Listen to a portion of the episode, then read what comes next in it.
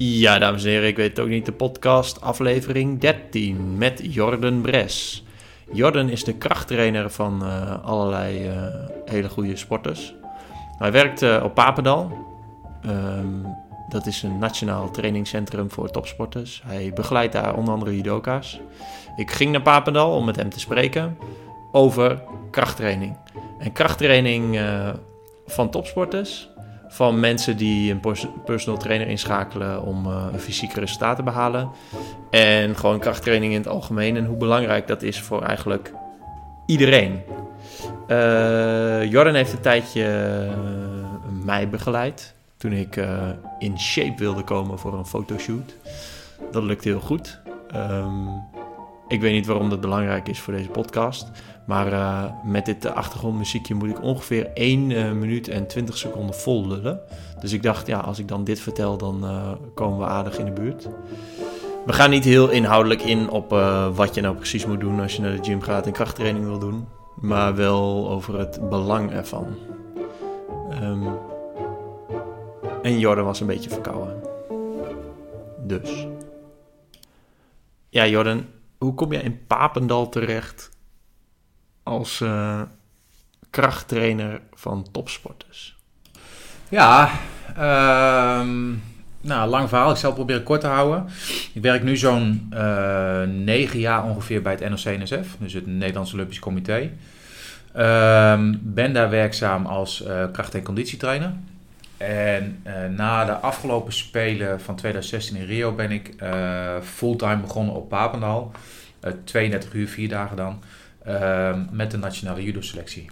Dus de gehele judo-selectie, wat nu ongeveer bestaat uit zo'n 50 judoka's. Voor Rio ehm, had ik drie sporten. Dus ik had de judoka's in Haarlem, waaronder Henk Grol, Dex Elmond, Noël van het End. Uh, en zat ik in Heerenveen met de turnen, Epke. En daarnaast had ik nog de commerciële schaatsploeg van Marjan Timmer en Gianni Rom, het team continu. Um, daarnaast geef ik PT. Ik verzorg clinics. Um, en doe ik nog dingen voor de Polken groep vanuit Amerika. Dus je hebt het druk? Ja, wat is druk? Um, bepaalde tijden is het heel druk en in bepaalde tijden is het minder druk. Uh, en in die minder drukke tijden dan focus ik me wat meer op, op personal training en al dat soort dingen. Oké, okay, en uh, um, jij... Ik vind het dus heel bijzonder. Want volgens mij heb jij een soort van zigzagroute ge, genomen naar waar je nu bent. Want je zei hiervoor uh, trainde je Epke Zonderland. Hoe word je, hoe word je de ja, strength and conditioning coach van Epke. Hoe word je, kijk, ik snap dat je niet uh, die, uh, die dingen rondom, rondom die rekstok leert. Maar hoe word jij de krachttrainer van Epke Zonderland? Toeval of ben je gewoon goed? Nou, je kent me een beetje. Ja, toeval. ik ben, ik kan soms best wel bescheiden zijn, maar ja, ik werd gevraagd door uh, de manager van het CTO, het Centrum voor Topsport en Onderwijs vanuit Heerenveen, mm -hmm. uh, om krachttrainer bij hun te worden. Dus ik zat, daarvoor zat ik in Eindhoven bij het CTO, het Centrum voor Topsport en Onderwijs. En ik zat in Haarlem, toen nog bij Stichting Top Judo Academy, de judo club zeg maar, van Cor van de Geest. Um, en heb toen een keuze gemaakt en ze boden mij toen een fulltime baan aan bij het CTO in Heerenveen. Waarbij de hoofdmoot, uh, de hoofdsport eigenlijk zou zijn het turnen dus met Epke. En dat in aanloop naar de Spelen toen van uh, 2012, de Spelen van Londen. Mm -hmm. um, maar ja goed, ik had natuurlijk ook niet veel verstand van het turnen. En uh, ik ben toen eerst uh, met Epke in gesprek gegaan. En ik ben bij zijn trainingen gaan kijken. En ik heb thuis zoveel filmpjes zitten kijken op YouTube. kijken hoe zijn bewegingen gingen. Uh, wat voor oefeningen die deed. Nou ja, in heel veel gesprekken gehad met zijn coach. En uiteindelijk ben ik bezig gegaan met het ontwikkelen van een programma. Ja. Oh, dat is eigenlijk best wel simpel dus. En toen zei Epke, ja, is goed. Hoe werkt dat? Nou, er was wel gelijk. Heb daar een beslissing in? Want, want het CTO, Centrum voor Topsport en Ondernemen, is het dan een school of zo? Hoe Centrum voor Topsport en Onderwijs. Je had, oh, je had, onderwijs, uh, ja, tot aan Rio had je vier uh, CTO's in het land. En dat zijn dan dat zijn onderdelen van het NOC-NSF. Ah, dus je okay. hebt het CTO Papendal, dus waar we nu zitten. Ja. Dan heb je Heerenveen, uh, Eindhoven, Amsterdam en Rotterdam volgens mij. Eh, dus eigenlijk vijf, maar vier om Papendal heen. En dat is een onderdeel van het NOC-NSF. Ah, oké. Eh, en, en daar worden op eh, verschillende eh, gebieden worden daar experts in, in, ingeschakeld. Dus op het gebied van krachttraining, op het gebied van voeding, mentaal. nou, weet je, zo wordt er een soort van kernstaf om een sport of om een sporter heen gebouwd. Ja. En, ehm, en, en ze hebben mij benaderd voor die functie toen in Heerenveen. Dus ik ben met Epke aan de slag gegaan. En we zijn gaan praten en we hadden gelijk een klik. En hij was overtuigd van eh, het programma dat we gingen doen. Hm. En zo zijn we begonnen. Oké, en hoe gaat dat dan? Want je, gaat dan, je, je kijkt dan die filmpjes van hem en dan krijg, krijg je een beetje een feeling met die sport, neem ik aan. En door die gesprekken en door die trainingen van hem te kijken. Wat, wat is dan je plan? Hoe ver voor ehm, de Spelen van Londen was het, hè, 2012? Ja, Hoe ver daarvoor maak je een plan en hoe ziet zo'n plan eruit? Of wat ga je dan doen? Nou, globaal gezien ga je een soort van jaarplan ga je maken. Ja. Met als, als einddoel de Spelen. Hè, dat was 2012 Olympische Spelen. En je gaat dan, wat ik altijd doe, is ik ga een soort terugprogrammeren. Ja. Dus in de weken terug. Nou, dat noem je macro-planning. Daarnaast heb je meso-planning, waarbij je eigenlijk in kortere deelblokken gaat werken. En dan heb je nog een micro, wat dan weer nog kortere deelblokken zijn. Dus het kan een week zijn, dat kan twee weken zijn. Ehm, alleen wat je ziet in de topsport is dat je nooit, je, je kunt nooit een exacte blauwdruk maken van een planning of periodisering. Er komen altijd weer dingen tussendoor. Ja. Dus je moet altijd weer strepen en weer aanpassen. Het zij een blessure, het zij een extra toernooi, het zij een extra eh, trainingskamp. Mhm. Dus je moet altijd weer aanpassen. Ehm, verder ga je kijken, oké, welke eh, verschijningsvormen van kracht zijn er belangrijk voor zijn onderdelen in het turnen. Mhm. Je gaat kijken naar welke energiesystemen er belast worden in zijn onderdelen. Eh, nou, zo zijn er allerlei factoren. Ik ga kijken naar de blessuregeschiedenis. Welke blessures heeft hij nu, had hij nu, nog- heeft hij nu nog? Ehm, en met al die factoren, eh, daar moet je rekening mee houden. Dus, en dan ga je kijken, oké, welke ehm, eh, spierketens gebruikt hij? Welke, welke bewegingsvormen maakt hij met de turnen? Mhm. Dus je moet kijken naar, ook naar de, de, de, de, functionele anatomie voor die sport. Nou, er zijn heel veel facetten die erbij komen kijken. Dan ga je kijken, oké, welke oefeningen denk ik ehm, dat voldoen aan dat pakket. Ja. Nou, en zo ga je een programma proberen te bouwen. En dan, dan, dan om hem zo goed, want je moet toch ook weten welke, ehm, wat hij gaat turnen, hoe zeggen, welke oefeningen hij gaat turnen. Dus dan overleg je dat dan met zijn turntrainer. Ja. Van, ja, oké, we gaan waarschijnlijk dit doen bij de Spelen, dus we moeten zo, zo sterk mogelijk zijn op dit gebied. Kijk, het doel bij hem was, eh tuurlijk, we, we- ik had met zijn coach, hadden we, ik wil zeggen, bijna dagelijks contact. Ehm, dus we bespraken heel veel dingen. We Ja. gingen samen hebben heel veel gekeken van nou, hoe kunnen we nu een ideaal plaatje gaan maken. Ja. Voor zover die er is natuurlijk in de topsport. Ehm, en, en, en heel zwart-wit gezegd was, was eh, het doel bij de krachtraining bij hem om hem zo explosief mogelijk te krijgen in de meest belangrijke bewegingen eh, van zijn turnoefening. Ja. En dat was nog niet toen hij die drie vluchtelementen naar elkaar deed. Ja, want dat heeft hij gedaan bij de Spelen. Oh, dat was wel al. Ja. Oh ja. Ja. Oh ja. En, en, en dat was eigenlijk nog nooit gedaan. Eh, en, maar dat element was zo moeilijk. Mhm. eh, waar, eigenlijk was daarvoor was zijn de periode daarvoor wat er gedaan hebben. We hebben een heel lang blok toen van maximaal kracht gedaan. Dus Ja. om, om te kijken of we hem sterker konden krijgen. Specifiek in zijn eh, bewegingen. Mhm. En dan de transfer gaan maken naar explosieve kracht. Ja. Dus dat was heel belangrijk voor die drie vluchtelementen. Ja. Ja, dat was wel toen, want 2016 in Rio ging het een beetje mis, toch? Ja, Ja, oké. Ja. Ja. helaas wel. ja. Oké, en, en eh, kun jij in principe iedere topsporter op dit gebied begeleiden? Of moet je wel een feeling hebben met die sport? Want je doet nu, je traint nu judoka's, en je, Ja. zei, eh, je trainde schaatsers. Ehm, ja, verschillend toch wel?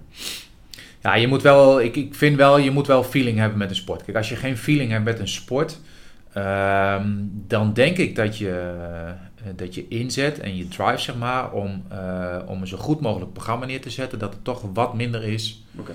Zou jij Als- eh, Formule 1 coureurs kunnen trainen? Ja, dat denk ik wel. Oké. Ja. Dus ik durf wel te zeggen dat ik, dat ik denk dat ik iedereen eh, zou kunnen trainen. Zo goed mogelijk. Eh, Oké, en hoe gaat het nu met die, eh, met die judoka's in zijn werk dan? Je zegt, het zijn er 50.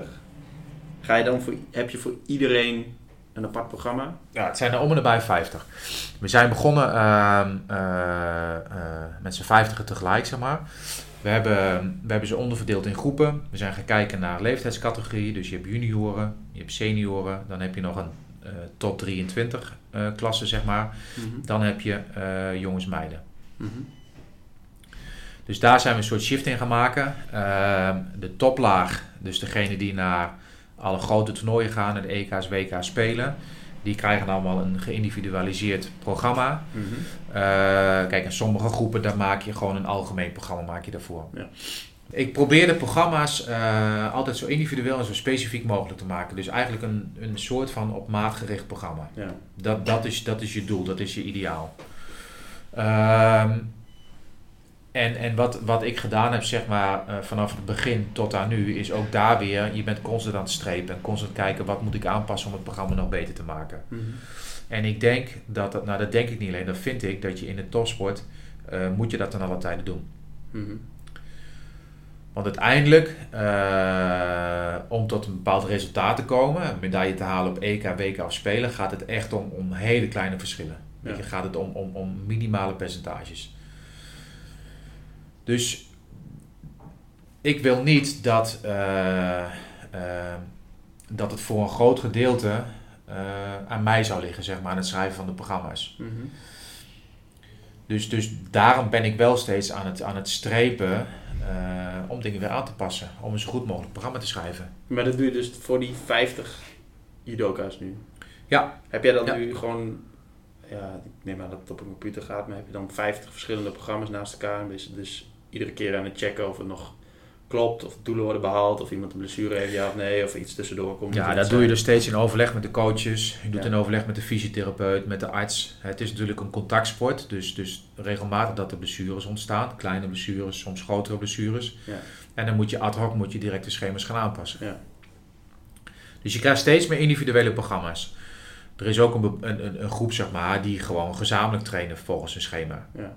Dus ik denk dat we een stuk of 20, 25 sporters hebben die een individueel schema hebben. Ja. En daarnaast hebben we een groep die met een soort van gezamenlijk schema eh, trainen. Ja, oké. En dan krijgen ze dan zelf de ruimte om er nog in aan te passen, of, of, of hoe werkt dat? Nee, in principe niet. Nee, nee, het schema wat ik schrijf, dat voeren ze uit. het- Oké. En daar zijn natuurlijk wel aanpassingen mogelijk. Weet je, dat doen we gewoon in overleg. Ja, Dus precies. Maar je bent er wel bij als ze die training uitvoeren? Ik ben er altijd bij, ik ben elke dag bij. Oké. Dus ik ben bij elke krachttraining die er is voor die judoka's, ben ik aanwezig.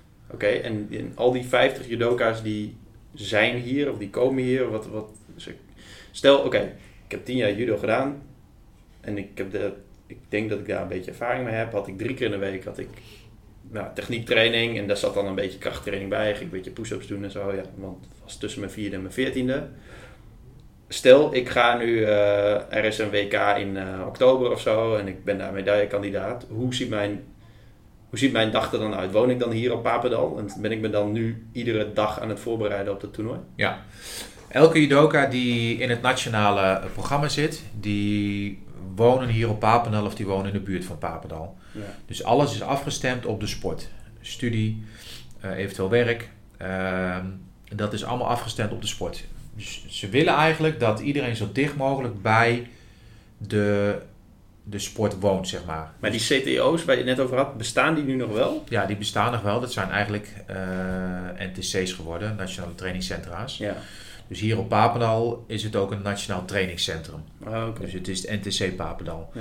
Maar ze wonen allemaal hier in de buurt. Dus eigenlijk is de reistijd voor welke training ze dan ook hebben, of dat een conditietraining is, een krachttraining is of een judo-training, die reistijd moet eigenlijk minimaal zijn. Ja. Want, want er moet ook zoveel mogelijk in het teken staan van herstel. Je moet wel Mhm. kunnen herstellen van allerlei trainingen. Ja. Dus vandaar dat iedereen eh, centraal op Papendal zit. Dus ook als je zeg maar nog niet ehm, EK's, WK's medaillekandidaat bent, heb je al wel, heb je wel een soort van status waardoor je hier mag gaan trainen. Nou, als jij in de NTC-selectie zit, Hoe kom je daar? eh, daar word je voor uitgenodigd aan de hand van eh, resultaten. Oké. Dus daar krijg je een uitnodiging voor. Ehm, en, en dan wordt er voor jou een totaalprogramma gemaakt. Dus er Mhm. wordt een wekelijks programma gemaakt. Waarin de judo-trainingen gepland zijn, de krachttrainingen gepland zijn eh, en de conditietrainingen gepland zijn. En daarnaast zijn er nog eh, gesprekken met eh, voedingsdeskundigen, gesp- gesprekken met lifestyle coaches. Mhm. Eh, afspraken kunnen ingepland worden met fysiotherapeuten, met artsen. Dus alles om het programma heen eh, staat eigenlijk wel een soort van vast voor ze. Dus dan krijg je, ehm, ja, stel je, je, je, judo't bij een eh, vereniging in ehm, ehm, Utrecht en je, je presteert goed, bijvoorbeeld op een NK, dan krijg je dan opeens, van wie krijg je dan een uitnodiging? Dus een, een of andere eh, iemand die dat... Ja, dat gaat vanuit de judo. Wanneer stroomt iemand in jouw groep in? Zeg maar, krijg jij iedere, ieder kwartaal een nieuw eh, clubje? Verandert dat steeds? Nee, dit is de vaste groep die we hebben. Hoe lang is die vast? Want dan op een gegeven moment... Eh, volgens mij is dit vastgezet voor een jaar of voor twee jaar. Oké. En, ehm, en natuurlijk wordt er tussendoor gekeken. Kijk, stel dat iemand niet presteert of die, die, Heeft geen zin meer. die past niet in het programma of die heeft geen zin meer, dan gaat die dan, dan stroomt hij uit. Ja, Eh, en dan, dan kunnen er weer nieuwe mensen instromen. ja. Dus vanaf, ik meen vanaf augustus of vanaf september stromen er weer acht of negen nieuwe judokas stromen erin. Dus die Mhm. komen erbij. Ja. Dus, die, dat, dus dat zijn van die. Dus dat zijn mensen die dan. Dan gaan ze dus ook. Ja, ik ben hier dus. Ik loop hier net naar binnen en ik vind het heel erg interessant dat hier zo'n groot complex is met allemaal topsporters die alleen die leven voor hun sport. En hier dus ook kennelijk wonen, heb ik net geleerd. Dus dan vraag ik me af, oké, dan, dan heb je dus goede resultaten behaald op een NK, misschien een internationale toernooi met je vereniging. En dan zeg je, oké, ik ga dit doen voor de komende twee jaar. Ik ga topsporter willen Ja. worden. Maar dan moet je dus zelf ook alles regelen met je studie en met je, met je werk. En, Nou, daar word je natuurlijk wel in begeleid. ja. Vanuit hier, vanuit Papendal. Dus ze helpen je met het zoeken van studie, eventueel met werk. Dus alles daaromheen wordt wel geregeld. Ja. En Is dat nu beter geregeld dan vroeger? Want ik kan me... ehm, volgens mij was het in een eh, eerdere podcast die ik deed. Oh ja, met, eh, met Johan Kenkhuis natuurlijk. Dat het vroeger nogal best wel lastig was om topsporter te zijn. Is dat nog steeds zo... eh, Ja, lastig. Ik, ik, eh, ik heb natuurlijk de situatie meegemaakt van voor eh, de centralisatie en, en nu de centralisatie. Ja, ik denk dat uiteindelijk dat de centralisatie dat dat een groot voordeel is. ja. Ehm, je bent weinig tijd, aan eh, tijd, tijd kwijt aan reistijd. Mhm. Ehm, je hebt eigenlijk direct alle specialisten heb je direct bij de hand. Dus op Mhm. het moment dat jij naar een fysiotherapeut moet, dan kun je een afspraak maken en dan kun je direct naar de fysiotherapeut toe. Ehm, dat niet alleen, ook de specialisten zijn eh, direct bij elkaar. Dus Mhm. als wij ad hoc dingen moeten overleggen, dan kan dat ook bijna direct. Ja. Ehm, dus ik denk dat, er, dat, er, eh, dat uiteindelijk op de lange termijn eh, dat dit beter is, centralisatie. Ja. Ja. En eh, ehm, dus, ehm, dus gaan we betere topsporters afleveren. Wat vind je eigenlijk van het... Wat vind je ervan? Kijk, want hier wordt natuurlijk overheidsgeld ingepropt, ingepompt. Dus niet, ja, ik denk dat eh NRC-NSF wel sponsoren heeft en op andere manieren aan geld komt. Maar wat vind je ervan? Hoe groot is het belang dat een land veel of goede topsporters aflevert? Wat doet dat voor een land of voor de mensen die in het land wonen? Wat voor effect hebben topprestaties van topsporters op mensen? Hoe belangrijk is dat? Nou, ik denk als je kijkt naar het verleden, ehm, dat dat van heel groot belang is. En dat dat een heel groot, eh, hele grote invloed heeft op eh, de samenleving, op de burgermaatschappij. Als je kijkt naar het Nederlands voetbalelftal, eh, als je kijkt naar eh, het voetbal alleen al, als je kijkt naar Epke, als je kijkt naar Daphne Schippers, naar Tjerendi Martina, nou, ze zijn er nog meer topsporters. Eh, hoe belangrijk die zijn voor de samenleving. Als je kijkt naar kinderen, eh, hoe die opkijken tegen bepaalde topsporters. Eh, maar dat niet alleen, ik denk ook voor bedrijven. Als je ziet hoe vaak topsporters of ex-topsporters ingehuurd worden voor- door grote bedrijven om daar een presentatie te geven over wat dan ook. Mhm. Ja, ik denk dat het heel belangrijk is. Maar zijn het dan een soort topsoorten? Zijn dus een soort influencers op het gebied van, eh, van presteren? Ja, ja. Of, En- of en- dingen bereiken die eh, onmogelijk lijken? Of, ja, dat ook Ja, misschien wel. Natuurlijk. Misschien wel. En eh, soms worden dingen voor onmogelijk geacht in de topsport. Hm. Terwijl het toch gebeurt. Ja. Kijk, en dan kan het voor een, voor een bedrijf bijvoorbeeld kan het heel interessant zijn om een, om een kijkje te krijgen in de, de keuken van zijn topsporter. Wat doet hij nou? En, en hoe is hij nou? Hoe, hoe raakt hij zo gedreven? Hoe raakt hij zo gemotiveerd? Mhm. Dus ik denk dat dat heel belangrijk is voor, eh, voor de maatschappij. Dus eigenlijk moet dit centrum nog veel groter en veel uitgebreider. Moeten we gewoon 50 gouden medailles halen bij eh, de volgende Olympische Daar doe ik geen uitspraak over, jammer. Oké, eh, Jordan. We gingen het ook hebben over ijzer. Want ik weet dat jij nog een beetje... Jij, jij bent een beetje... eh, ja, ik wil niet klassiek noemen, want dat is misschien een beetje denigrerend. Maar jij vindt het wel heel belangrijk dat mensen ophouden met lullen en gewoon de gym instappen. Ja, was het maar zo. Oké, wa- wat, eh, waar- waarom is die eh, overtuiging van jou? Kun je Ja, de- ik denk dat. kijk, je hebt natuurlijk heel veel verschillende vormen van krachttraining. ja. Je hebt heel veel verschillende vormen van spelen met ijzer. Ehm, maar als je kijkt, en dat is ook gewoon bewezen met, met van alles en nog wat, dat krachttraining is gewoon belangrijk voor je. Het is belangrijk goed voor je, voor je hele gestel. Het is goed voor je lijf, om het maar heel zwart-wit te zeggen. Ja. Ehm, je krijgt er zelfvertrouwen van. Je wordt er sterker van. Ehm, hormonaal gezien is het goed voor je. Oudere mensen, en dan heb ik het over mensen, laten we zeggen 50 plus. Eh, als we kijken naar oude mensen die boodschappen moeten doen, sommige mensen kunnen hun boodschappen niet eens meer tillen. Stel je hebt altijd krachttraining gedaan of je doet nog steeds krachttraining, al is het maar twee keer in de week. Ja, weet je, een voordeel is dat je je boodschappen kunt tillen. ja. Er zijn zoveel voordelen eh, verkleven zeg maar, aan krachttraining. Ehm, ja, ik vind het echt van wezenlijk belang. Dus eigenlijk moet het een veel grotere rol nog krijgen dan dat het nu heeft. Ja, ja zeker. Ja. En, maar kijk, eh, volgens mij doen nu 3 miljoen mensen in Nederland aan fitness. Vind je dat dan een goede ontwikkeling? Of heb je zoiets van, het had beter...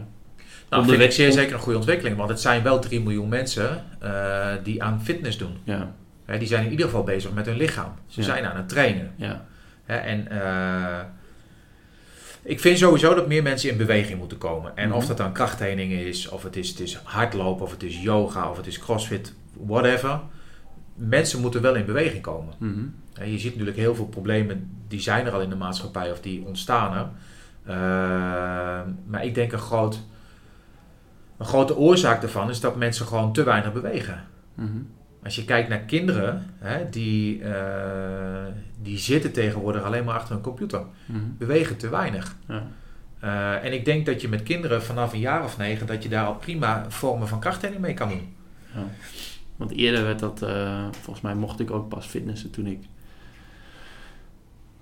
misschien pas vanaf mijn 18 of zo, ja. 17. Maar eerder werd dat een beetje tegengehouden, dat remt dan je, je groei en weet ik veel wat. Dat werd toen gezegd. Ja, ja maar dat maar, is dus helemaal Nee, dat is al lang niet meer.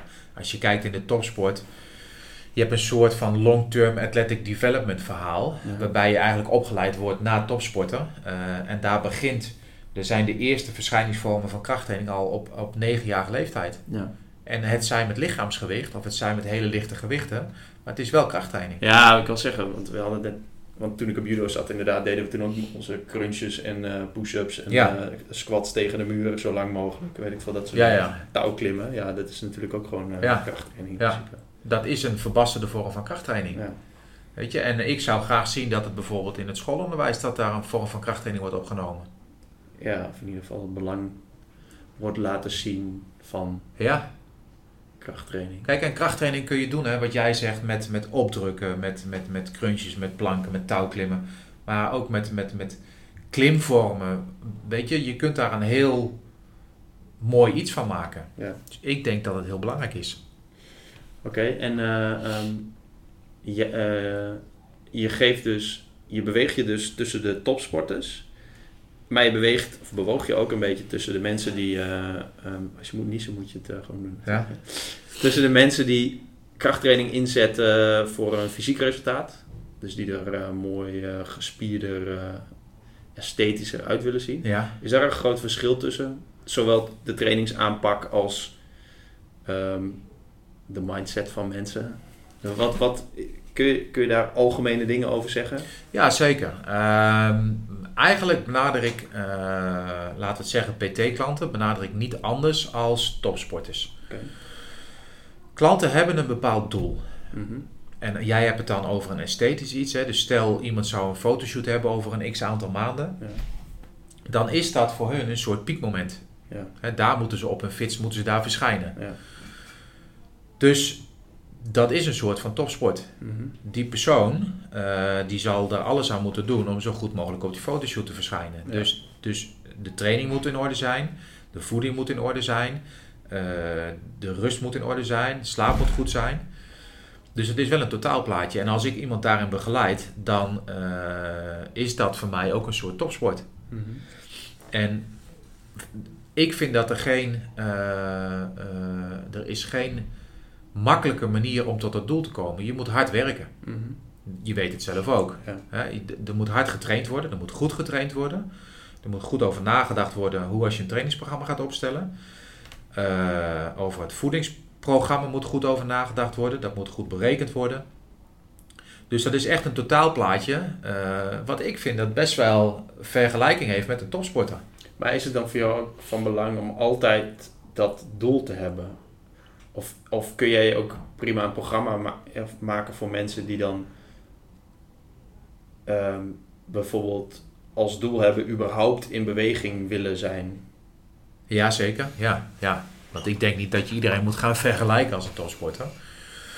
Um, nee, men maakt het wel makkelijker toch dat je een, een, een, een, eh, stip op de kalender kan zetten en dan wat je net zei kan terugrekenen. Ja, maar het kan het ook moeilijker maken. Uh, omdat ik best wel, weet je, ik ben best wel precies in dat soort dingen. Dus uh, je gaat steeds zoeken naar het, naar het perfecte plaatje. Ja. Uh, maar ik vind het ook heel leuk wat jij zegt om, om, om schema's te maken voor mensen die aan krachttraining willen gaan doen. Mensen die willen gaan bewegen. Ja. Weet je, die mensen zijn positief, in, positief ingesteld, die zien het nut in van krachttraining. Nou, daar ben ik al blij om. Ja. Dus ik vind het leuk om die mensen op gang te helpen. Mm -hmm. Dus ook dat. En of het dan laten we zeggen, general population is, of het is iemand die toe moet werken naar een fotoshoot, dat maakt voor mij niks uit. Nee. Oké, en zie je dat er ook nog. Uh, ik weet dat jij nog al zelf allerlei trainingen doet om nieuwe dingen te leren. Kom je steeds achter nieuwe uh, denken- en zienswijzen? Of is het vaak een bevestiging van wat je al dacht? En is het eigenlijk niet zo moeilijk om het maar heel uh, plat te zeggen? Ja, ik denk dat ik wel durf te zeggen dat het niet zo moeilijk is. Aan de andere kant is het misschien wel weer moeilijk. Uh, kijk, wat ik heel belangrijk vind is dat mensen ook dat ze snappen dat ze weten wat ze aan het doen zijn. Dus je moet mensen een, soort van uh, opvoeden. Ja, je moet een soort bijsluiter geven bij de... Ja, weet je, ik vind dat als ik een trainingsschema voor jou schrijf, dat jij wel weet wat je aan het doen bent mm -hmm. en waarom je dat aan het doen bent. Ja. Als jij een bepaalde oefening aan het doen bent, dan vind ik het belangrijk dat je weet, oké, die spiergroepen ben ik aan het trainen. Mm -hmm. Uh, en die bewegingsvormen komen daarbij uh, kijken. Mm -hmm. Dus ja, aan de ene kant uh, is, het, is het makkelijk, aan de andere kant is het ook weer moeilijk. Maar, oké. Okay. Het, is, het is dus makkelijk omdat er niet. omdat de essentie van krachttraining niet verandert. Toch? Nee, ik denk dat de essentie van krachttraining niet verandert. Helemaal als je kijkt naar uh, uh, de oefeningen, de oefeningenkeuze. Mm -hmm. uh, ik ben van mening en ik denk dat, dat, dat meerdere personal trainers dat zijn, dat je bij de basis moet blijven, stick to the basics. Mm -hmm. oefeningen als squatten, deadliften, bankdrukken, overhead press, chin-up, hip thrust. Uh, nou, er zijn nog een aantal oefeningen. Dat zijn basisoefeningen die eigenlijk altijd terugkomen in een standaard of in een schema. Mm -hmm. Die komen bij mij altijd standaard terug. Ja. En maar, dus, maar waarom? waarom? Waarom zijn dat basisoefeningen en waarom komen ze altijd terug?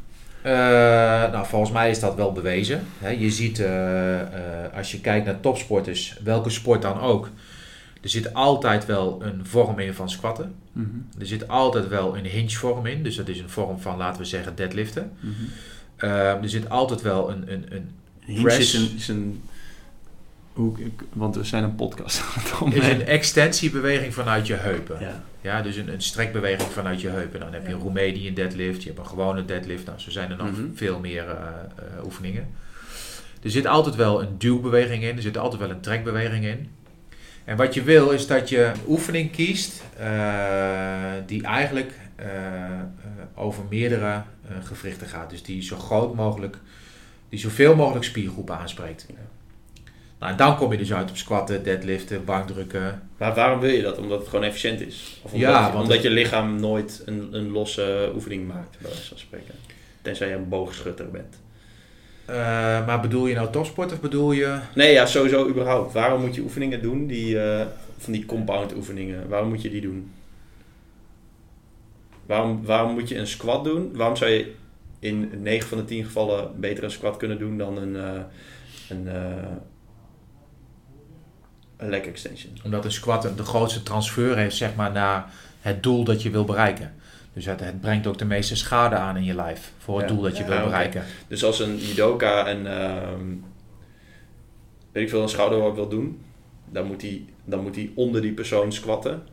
Toch? Soort van als je het zo bekijkt. Ja, Dus dan kun je beter die hele squat gaan oefenen dan dat je, een deelbeweging. ja, Ja, kijk, en in de topsport bij een judoka kun je misschien zeggen, oké, eh, in de laatste, ik noem maar wat, vier, vijf weken voor een piekmoment, daar zou je kunnen zeggen van, nou, we gaan die deelbeweging proberen na te bootsen en daar ga je een soort van een kwats, kwad zou je kunnen gaan maken. ja, Maar over het algemeen, het grootste gedeelte van het jaar doe je natuurlijk een full squat. ja, De volledige bewegingsuitslag maken. ja.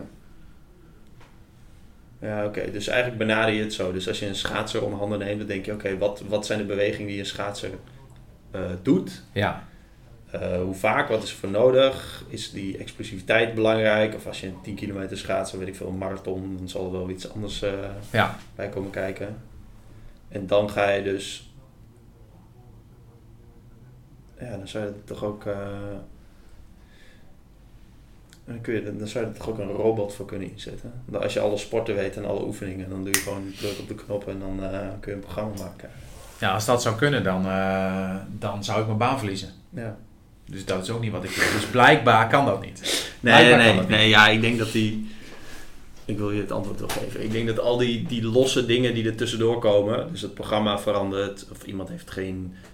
eh, vindt de oefening niet zo leuk. Of kan het niet echt lekker vinden in die training. Ik, kan me voorstellen dat je het dan ook gaat aanpassen. Want volgens mij moet het plezier in een sport ook belangrijk Ja, het plezier moet blijven. Alleen ik denk dat je dan onderscheid moet maken tussen, eh, tussen topsport en eh, PT. Kijk, in topsport, tuurlijk zijn er bepaalde oefeningen die sporters niet leuk vinden. Maar als dat toevallig heel belangrijk is voor die sport, zul je die sporter wel het besef moeten bijbrengen van ja, maar luister, deze oefening is zo belangrijk voor de sport, die zul je moeten doen. Ja, Kijk, en dan snapt de sporter het ook wel. Weet je, dan gaan ze ja het ook oké. gewoon maar ik denk. Ja, inderdaad. Het, het zal niet zwart of wit zijn. Ik snap dat er. Maar dat, daarom vroeg ik net naar die mindset. Volgens mij is het bij een topsporter. Ik zat die docu te kijken. eh dan had ik in de vorige podcast met Sarai ook over die 0,03 seconden. Over die, die zwemmers. Ja, Ja, volgens ja. mij hadden die niet, niet heel fijn in Frankrijk. Waar ze aan het trainen waren. Met 3 graden boven nul. eh, om 7 uur s ochtends in een bad Ja. te verkleumen. Maar ja, ze doen het wel. En dat is denk ik wel een beetje het verschil met, met PT. Nou, dat denk ik wel. Ja, maar aan de andere kant, Jelmer, ik heb jou ook een tijd begeleid. Ehm, en eh, ik heb jou ook laten beseffen of proberen bij te brengen waarom je bepaalde dingen moet doen. Ja. eh, van de training, maar ook met de voeding. Ja. En uiteindelijk heb jij dat ook gedaan. Omdat jij, jij Ja. besefte waar je het voor deed. Ja, dat klopt inderdaad. En dan is het resultaat er volgens mij ook naar. Ja. Als ik kijk, eh, eh, de laatste keer met Tim Haas bijvoorbeeld. Die heeft precies het protocol gedaan. Acteur van uh, ja, okay. Acteur van? Uh, Ron Goosens budget... Low budget stuntman. Low budget Juist. stuntman. Film, ja. Hè, maar die heeft precies het programma gedaan uh, wat ik voorgeschreven had. Uh, daar heeft hij zich aan gehouden. Hij snapte waarom hij dingen moest doen. Mm -hmm. dus, dus het besef was er. Ehm, ja, en dan zie je ook dat het resultaat er dan is. Ja. En dat, dat vind ik wel een hele belangrijke. Ja. En tuurlijk hebben we tussentijds hebben we wel wat dingetjes aangepast. Maar niet heel veel. Nee. En ook daar was, als wij aan het trainen waren, dan gingen we trainen. Telefoons weg, weet je. We waren niet te veel aan het kletsen. Er werd gewoon getraind. Mm -hmm. Ik vind na een training heb je tijd om te kletsen en heb je tijd om andere dingen te doen. Eh, met trainers trainen als je voor een bepaald doel bezig bent. Ja. En zo zijn we het met hem ook inges- ingestoken. Ja, ja. En in zijn geval was het voor de mensen die het niet weten. Hij moest toen voor die film heel veel aankomen, toch? Ja, hij was voor die film was die, moest hij 15 kilo aankomen. Dat heeft hij met een diëtist gedaan. Dat heeft hij met een diëtist gedaan. Ehm, maar Vond hij voelde vond zich niet zo leuk. dood en doodongelukkig. Dat vond hij eh, niet zo leuk om het zo te zeggen. Nou, hij voelde zich echt doodongelukkig. Hij merkte het ook heel goed aan zijn lijf. Ehm, dus eh, hij wilde voor de filmpremière wilde hij eigenlijk weer terug. Of terug. Hij wilde, eh, laten we zeggen, bij de première verschijnen in de meest fitte versie van zichzelf. Dus daar zijn we mee aan de slag gegaan en dat was best wel een uitdaging. Want in hoe, hoe, wat is het traject? Eh, dit traject heeft 4,5 maand geduurd. Dus best wel snel eigenlijk nog. Dus, maar da- hier had je wel een, echt een duidelijk punt. Oké, van dit is de datum. Ja. Want die stond natuurlijk al vast. ja, En eh, zij, je wist zijn fysieke... Hoe, hoe zijn fysiek was voordat hij ging aankomen. Maar wel eigenlijk nog beter dan dat dat begin fysiek Ja. was. Of Beter in de zin van... eh, ja, eigenlijk was dit een soort piekmoment voor hem. ja, Weet je, hij wilde daar eh, eh, het, meest, eh, nou, het meest fit verschijnen zoals kon, zeg maar. ja. Dus we hebben gekeken van... We hebben eerst een intake gedaan. Dus dat was de beginsituatie. We hebben, ik heb hem gewogen, ik heb hem gemeten, eh huidplooimeting gedaan, we hebben foto's gemaakt en aan de hand daarvan zijn we begonnen. Zijn voeding opgesteld, trainingsplan opgesteld en hij is van, slag of hij is van start gegaan. Ehm, om de drie à vier weken heb ik hem gemeten, gewogen, huidplooimeting gedaan, foto's gemaakt. Mhm. En aan de hand daarvan eh, ben ik weer een nieuw programma gaan schrijven. ja. Heb ik zijn voeding weer aangepast, heb ik zijn calorieën berekend. En zo zijn we doorgegaan tot aan de fotoshoot. Zo hebben we steeds doorgebouwd.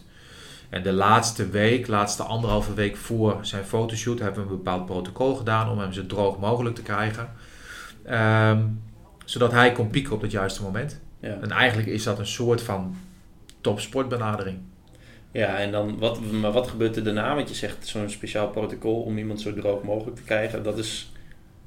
ehm, is dat een soort trucje toepassen? Of mag ik dat zo niet noemen? Is het. eh, wat gebeurt er daarna? Ja, misschien is het wel een soort trucje toepassen, maar wel een trucje wat werkt. Ja. Ehm, en ik denk dat meerdere coaches dat gebruiken. Alleen wat gebeurt er daarna? Eh, dat is dus het belang van een coach of van een personal trainer. Dat je. Wat je nog wel eens ziet, ook wel mensen die toewerken naar een bepaalde eh, fitnesswedstrijd. Dat ze daarna, na die wedstrijd, helemaal losgaan. En dat kan, alleen dat losgaan moet niet te lang duren. Ik vind dat je in die begeleiding daarna, dat je daar goed begeleid moet worden. Want Mhm. op het moment dat je losgaat, en ik denk dat je het zelf ook wel hebt gezien met vrouwen die naar een wedstrijd toegewerkt hebben en die los zijn gegaan. Ja, Zo'n bikini eh Ja. wedstrijd. nou, dat, ik, dat is zo slecht voor je lijf. Mhm. Eh, ja, daar kan natuurlijk van alles gebeuren met je lijf. Dus die begeleiding daarna is ook heel belangrijk. En dat hebben we met hem ook gedaan, weet je. Tuurlijk is hij even losgegaan, maar daarna, hij is wel blijven trainen. Mhm. En hij heeft wel zijn voeding heeft hij redelijk eh, in orde weten te houden. Tot aan nu. Tot, aan Tot aan nu, ja. Want hij, hij zegt ook, hij zegt, ik ben een beetje gevat door het, eh, door Jordan-virus, zoals hij het noemt. Dus hij is wel een beetje besmet geraakt met krachttraining. Hij Ja. doet nu nog steeds twee, drie keer de week krachttraining. En wat is voor hem dan de, de motivatie om door te gaan? Gewoon het verschil Hij, met hij, hoe hij zich voelt. hij voelt zich fitter als ooit. ja, Hij zegt van, ik merk nu door krachttraining, zegt hij, hoe fit ik me voel.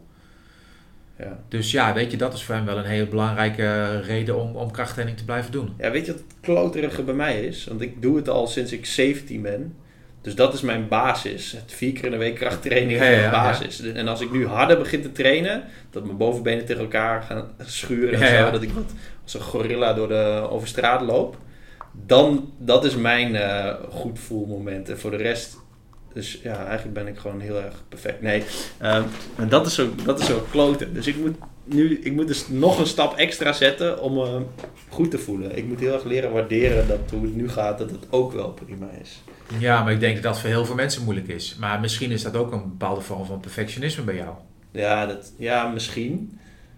Maar eh, eh, het eh, leren waarderen wat ik Ja, ja, ja. ja, ja. ja dat... eh, ehm, Nou, dat is een lastig af en toe. ja. Daar ben ik het mee eens. Maar, dat dat maar dat vraag ik me dus ook af met, eh, ehm, wat jij net zegt, je hebt zo'n piekmoment en daarna ga je dan... Nee, dat is je piek. Dus daarna kan het eigenlijk alleen maar slechter. En dat is met topsporten ook. Die gaan dan ergens naartoe en dan gaat het daarna... Ja, kan het eigenlijk alleen maar slechter gaan. Mits je, mits je gepiekt hebt op het juiste moment. Ja, dat klopt. Dat is dus de vraag. Ja, Alleen aan de andere kant, je hebt gepiekt naar een bepaald moment. Dus je, je totale niveau is omhoog gegaan. Dus je bent beter geworden, als het Ja. goed is. ja, Eh, en het moment daarna, eh, als je dan even losgaat of je laat bepaalde dingen even schieten, dan zit je nog steeds op een bepaald niveau dat hoger is als in het begin. ja, Dus dat niveau kun je best wel vasthouden. Het zij iets lager, ja. maar je kunt je nog hartstikke prima voelen na zo'n piekmoment. Ja, oké.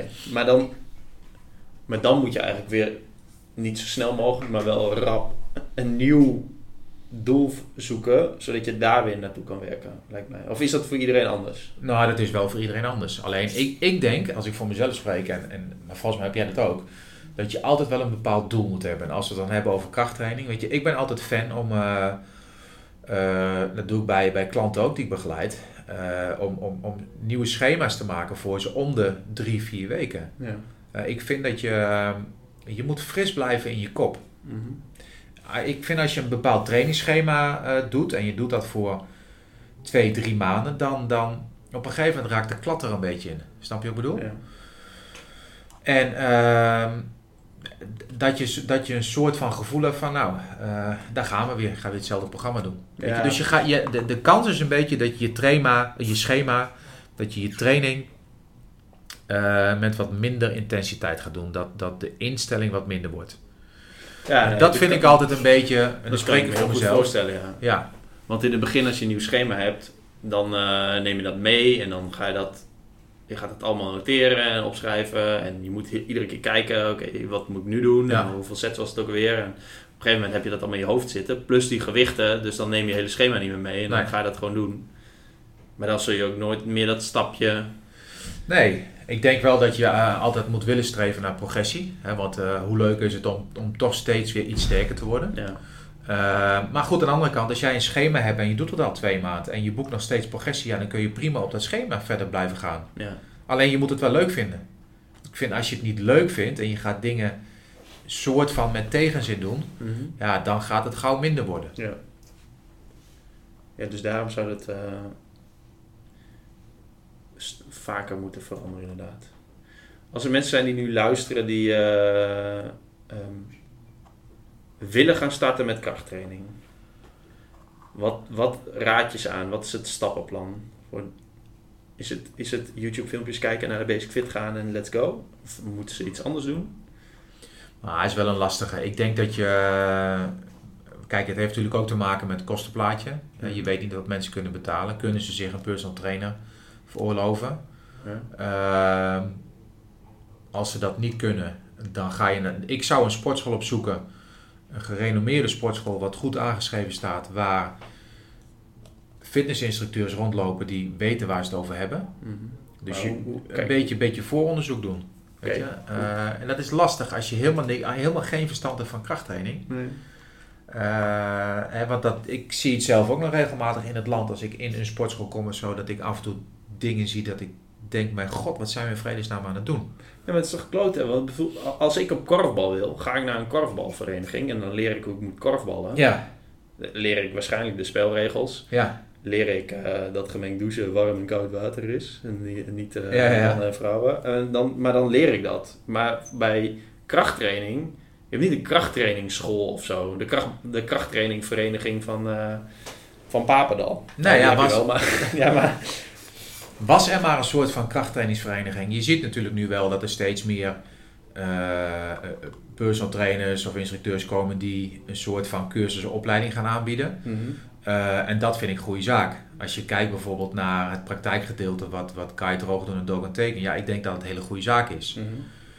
Hè, die scholen je in, in, in, in, in de basisbewegingsvormen. Nou ja, perfect. Ja. Ehm, ik ga daar een aantal cursussen in opleiden. Nou, er zijn er nog een aantal mensen.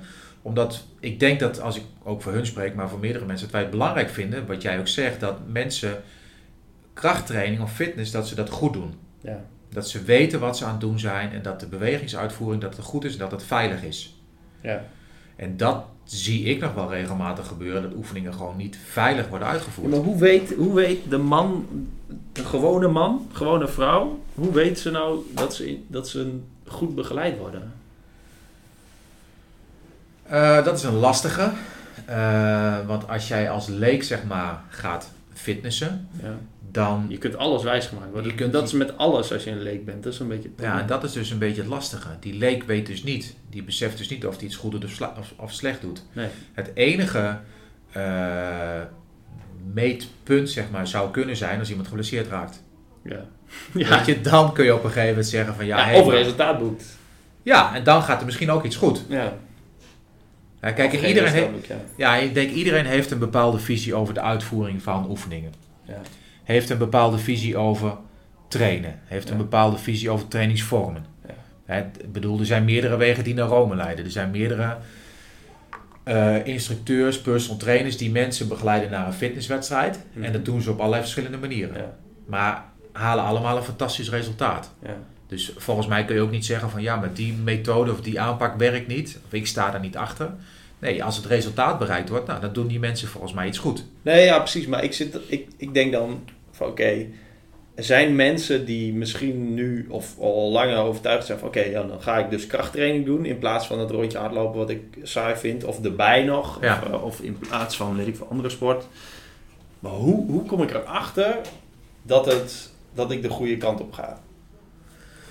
Dat is moeilijk te meten. Ik denk dat je op een gegeven moment naar een, eh, eh, naar een expert moet gaan. En, maar hoe kom je achter wie een expert is? Nou, dat zul je zelf uit moeten zoeken. Daar Ja. zul je gewoon navraag over moeten doen. Ja. Maar Ik denk dat er, eh, dat er toch wel redelijk wat experts rondlopen in het land. Ja. Ja, weet je, en ik zou op een gegeven moment eh, naar een expert gaan. Ik Dus- ben laatst, en- nou, een voorbeeldje. Ik ben laatst ben ik benaderd door een vrouw die had mijn artikel gelezen in eh, Gym Magazine. En die zei van Jordan, zegt ze, ehm, ik weet bij God eigenlijk niet wat ik aan het doen ben nu met trainen. Ik, eigenlijk doe ik maar wat. En ik weet niet of ik het goed doe. Mhm. Dus die zegt van laat ik de stoute schoenen aantrekken en laat ik jou gewoon contacten. Dus die heeft mij gemaild. We hebben eh, contact eh, eh, gehad met elkaar. Ik ben bij haar geweest met de training om te kijken. En een aantal dingen deed zij niet goed. Weet je, maar die vrouw die gaat op zoek naar een expert. Ja.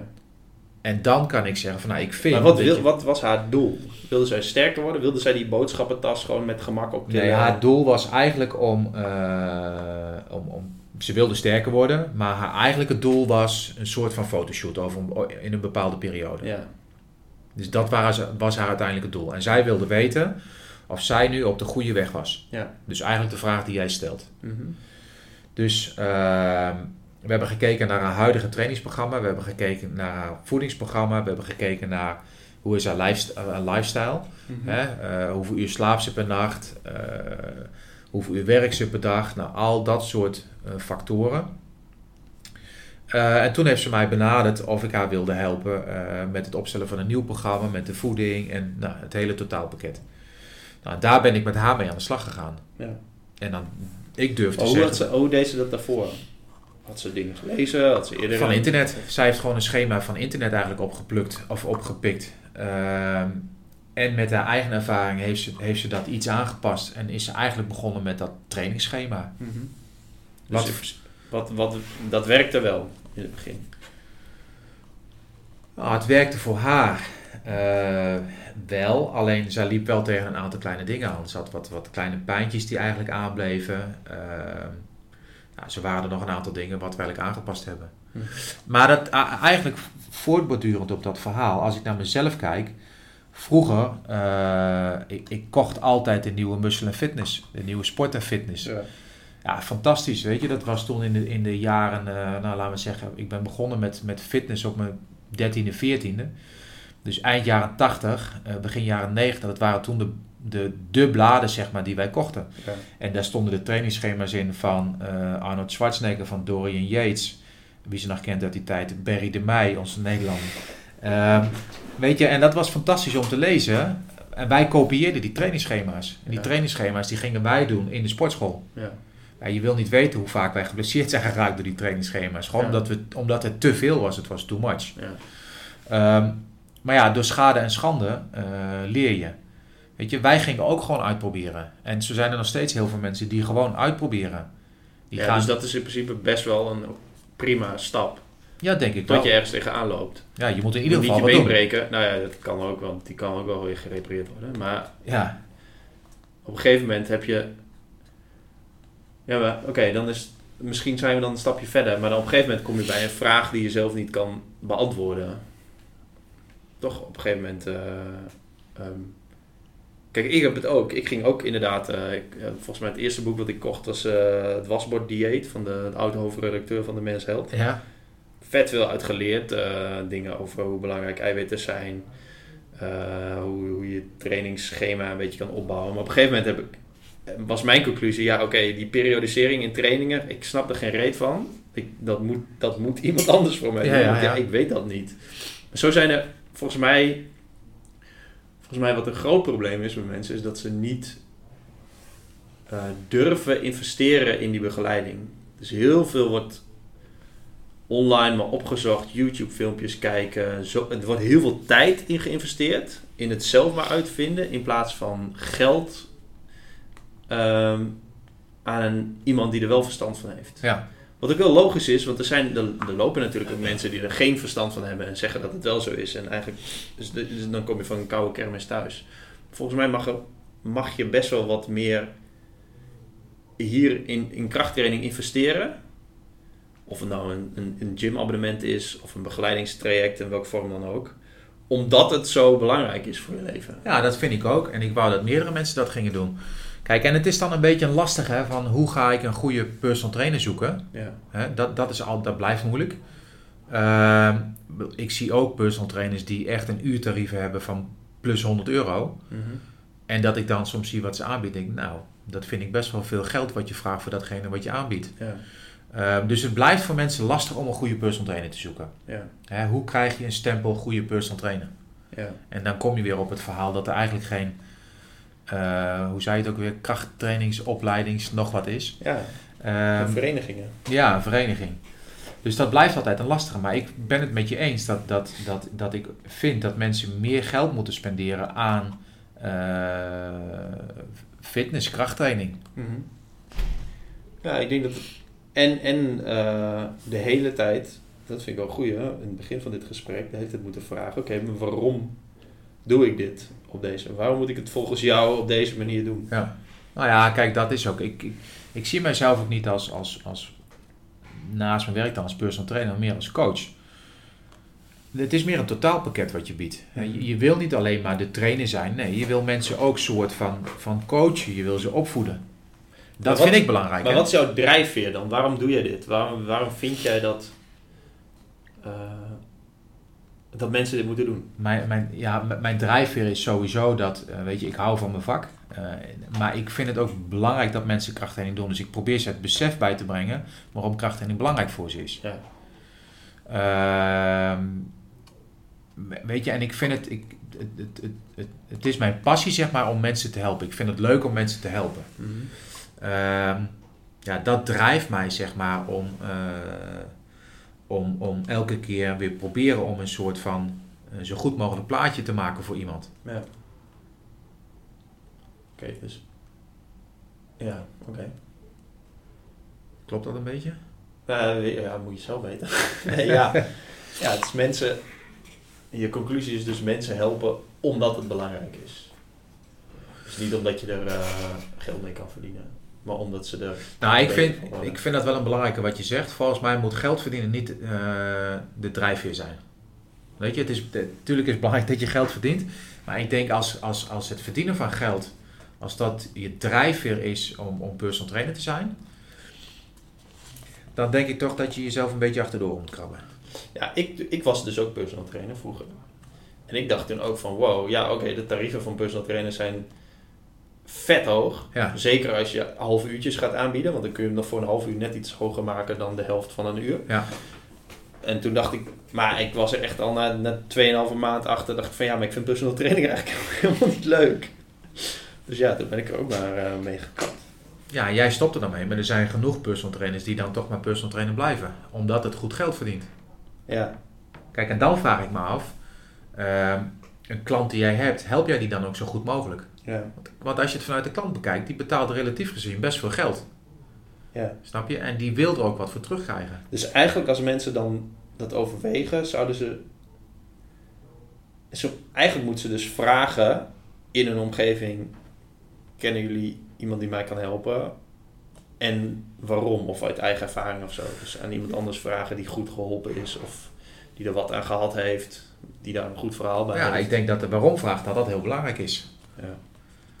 En, en ja, ga inderdaad op onderzoek uit. Ga kijken, ga navragen. Oké, wat zijn nou een beetje personal trainers in het land die al langere tijd goed werk verrichten, waar, eh, waar goede verhalen over zijn, waar positieve verhalen over zijn. Mhm. Weet je, en ga, ga die benaderen. Ja, dan betaal je misschien iets meer, Mhm. ehm, maar dan krijg je uiteindelijk ook meer voor terug. En volgens mij is dat wel een hele belangrijke. Nog één laatste vraag. Wat ga je zo doen?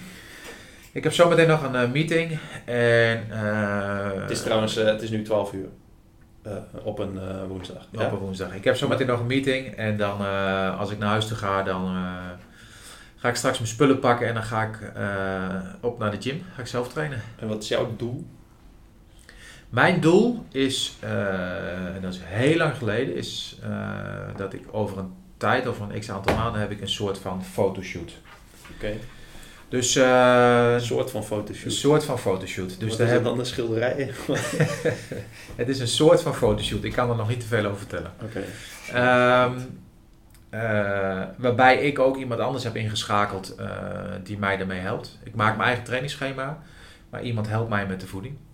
En ook ik ben nog steeds op zoek naar andere prikkels. Dus ik laat ook regelmatig zeg maar trainingsschema's voor mezelf laat ik maken door iemand anders. Oké. Door Maar dat andere, is- andere personen. Ja, oké. Maar dat is... ehm, ik denk dat het misschien wel handig is om toe te lichten, maar dit is een aanname die ik doe. Het is niet omdat jij eh, heel erg op zoek bent naar perfectie, wat perfect is, maar gewoon om geprikkeld te worden om Ja. een keer iets nieuws. Ja, want als ik een, een trainingsschema krijg van iemand anders, dan eh, is het voor mij ook een soort van uit je comfortzone komen, zeg maar. Dus ik moet, eigenlijk ga je iets anders doen Ja, dan dat je eigen visie is. ja klopt, ja. ja. En, en, en soms, eh, soms heb ik die prikkels wel nodig, ja. ja. Dus dat is ook nog een goede tip. Dus stel je hebt een trainer, dan zeg dan gewoon die trainer gedag en ga gewoon even bij iemand anders. Ja, is wel misschien cool. kan dat soms effectief zijn. Ja, Ja, dus dat iemand dat je een andere visie gaat. eh, ja. Ja, dat is misschien wel een beetje hetzelfde. Als je hetzelfde gevoel hebt met zo'n trainingsschema waar we het net over hadden. Dat je als je drie maanden doet, dat je het hebt van nou, daar gaan we weer. ja, ja, ja. Misschien is dat bij een trainer ook wel een beetje ja. hetzelfde. Ja, goed punt wel. Soms moet je op zoek Verandering naar... van spijs doet eten. Juist. Ik denk dat dat een hele goede afsluiting is, Jelmer. Oké, nou, we zitten op eh, bijna een uur. Ik eh, bedank jou hartelijk. Jij ook bedankt. Ehm,